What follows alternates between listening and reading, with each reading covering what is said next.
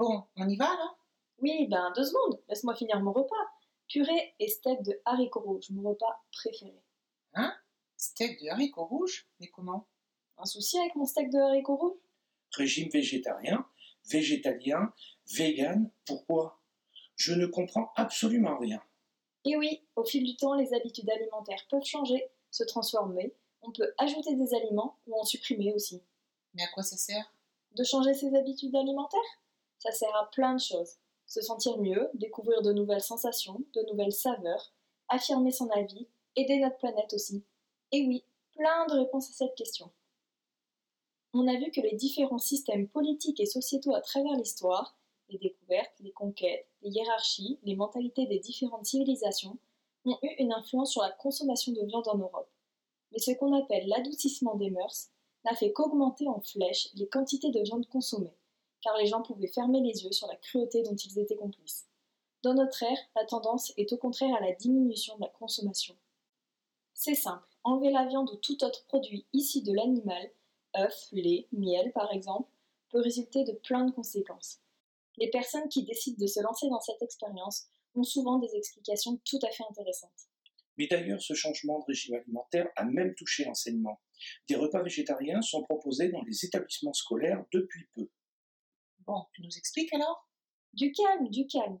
Pour commencer, une des causes de cette baisse de la consommation est écologique. Écologique? En quoi manger de la viande touche l'écologie?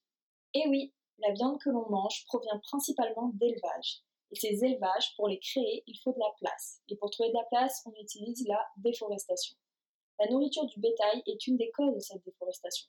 C'est particulièrement le cas en Amazonie, où des hectares de forêt sont supprimés, mettant en péril la biodiversité.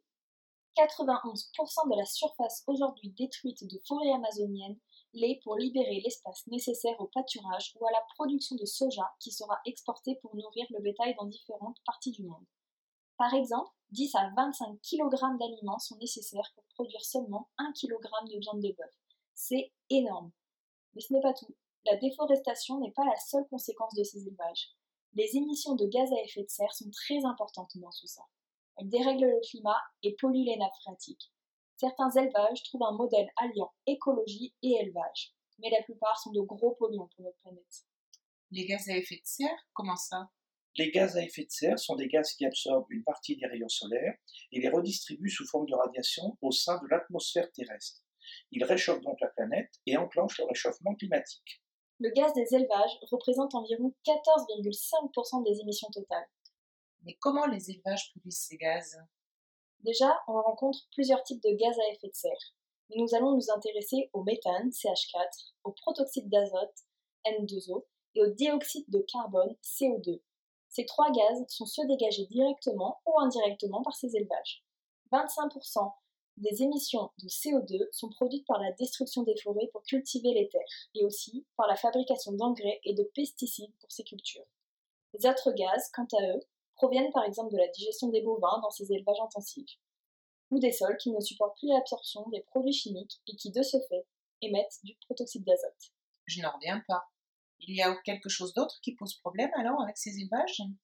Eh oui, la consommation et la pollution de l'eau sont aussi des problèmes majeurs de ces agricultures intensives. La production de viande nécessite beaucoup plus d'eau que la production des légumineuses et des céréales. Par exemple, la production d'un kilo de viande bovine ou de viande de poulet consommerait plusieurs milliers de litres d'eau. Entre la consommation d'eau de l'animal, puis ensuite l'eau utilisée à la ferme et à l'abattoir, et celle pour l'alimentation de ces bêtes. Après, chaque type de viande a une consommation différente, mais elle reste énorme dans tous les cas. Mais en plus de cette dépense d'eau, les déchets animaux, les hormones, les engrais et les pesticides utilisés pour les cultures fourragères et les animaux sont de gros perturbateurs. Pour cette pratique, on parle d'eutrophisation. Mais dis donc, c'est quoi? L'eutrophisation, c'est un processus d'accumulation de nutriments dans un écosystème. Mais cela peut provoquer une modification progressive des équilibres biologiques. Et comment ça se passe? En général, ces phénomènes de déséquilibre sont provoqués par l'homme. Les élevages jouent un rôle important dedans. Les polluants, dont on a parlé précédemment, s'égouttent tout simplement dans le sol et contaminent les milieux naturels. La déforestation favorise aussi ce phénomène avec le ruissellement et l'érosion. Tout est lié. J'ai entendu parler des pluies acides. C'est vrai ce qu'on entend sur ça? Oui, c'est vrai, ces pluies existent. On les observe surtout dans les régions industrielles. Leur origine vient de la pollution de l'air par les différents gaz issus des activités industrielles, mais aussi de la production intensive d'animaux. Du point de vue scientifique, les gaz émis par ces activités se dissolvent dans la vapeur d'eau de l'atmosphère, et puis s'oxydent en acide, et se retrouvent donc dans les précipitations. Ces pluies perturbent la photosynthèse des plantes et détruisent les éléments nutritifs du sol pour l'espèce végétale et les organismes. Elle abîme la forêt, empoisonne les plans d'eau. C'est impressionnant comment cette habitude culinaire se répercute sur l'écologie.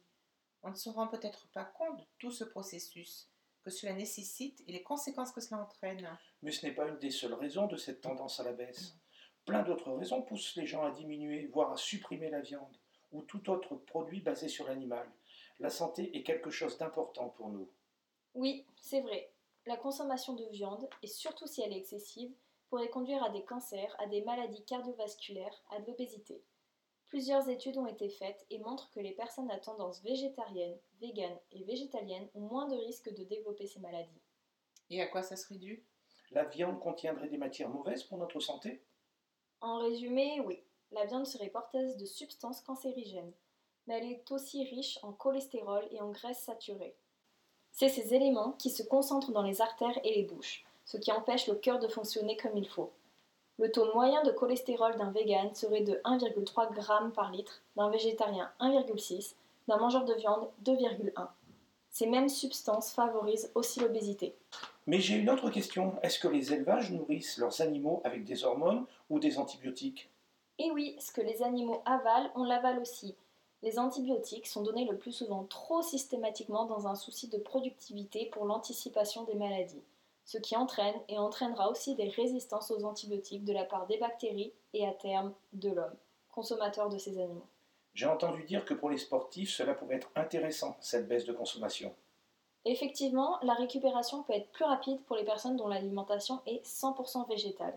L'équilibre acido-basique est mieux respecté et moins de déchets toxiques sont dans le corps, tant que l'on mange sainement bien sûr. La viande n'est donc pas un produit obligatoire pour la pratique d'un sport. Les protéines alliées des efforts physiques peuvent être remplacées par des protéines végétales.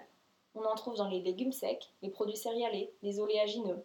Mais il y a une autre raison tout aussi importante et qui touche, je pense, encore plus de personnes, la souffrance animale. C'est une des causes qui tient le plus souvent à cœur aux gens.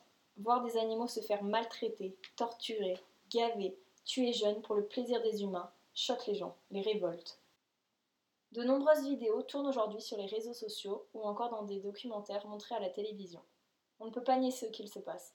Le stress au passage dans l'abattoir, la maltraitance, avant, pendant et même après. Et comment cette idée est apparue ? C'est au dix-huitième siècle que la souffrance animale a commencé à être prise en considération. Le siècle des Lumières a permis de développer cette idée. D'ailleurs, un tournant essentiel de cette lutte, c'est la création de la Vegan Society en Angleterre en dix-huit cent quarante-sept. Mais c'est une lutte que l'on retrouve dans l'histoire entière. quarante-cinq pour cent des végétariens le seraient devenus pour cette cause, et c'est une des causes qui pose le plus de soucis et qui est la plus mise au milieu des débats. Près de trois millions d'animaux sont abattus par jour pour les Français. Qu'est-ce qui importe dans cette idée de l'éthique animale ? L'animal a le droit d'être respecté comme tout être vivant. On parle du droit à la vie par exemple. Pour récupérer leur viande, ces animaux sont tués prématurément. Quelques semaines pour les volailles. Les agneaux, leur espérance de vie de treize ans, est raccourcie à quelques mois, huit pour les plus chanceux. Les cochons, pareil. Les bœufs ne vivent qu'un quart de leur espérance. C'est comme si pour nous, tout s'arrêtait aux alentours de nos quinze à vingt ans. Mais le droit de ne pas souffrir est aussi défendu par les gens. La plupart des élevages sont industriels et très souvent irrespectueux envers l'être vivant. Tout est une question d'éthique que chaque personne voit peut-être différemment. Plein de questions, d'interrogations sont donc mises en route pour défendre l'idée d'arrêter ou au moins de diminuer la consommation de viande. Concluons cette intéressante discussion en disant que c'est impressionnant. On ne se rend pas compte à notre petite échelle de tout ce qui est impacté par cette consommation qui est le plus souvent excessive.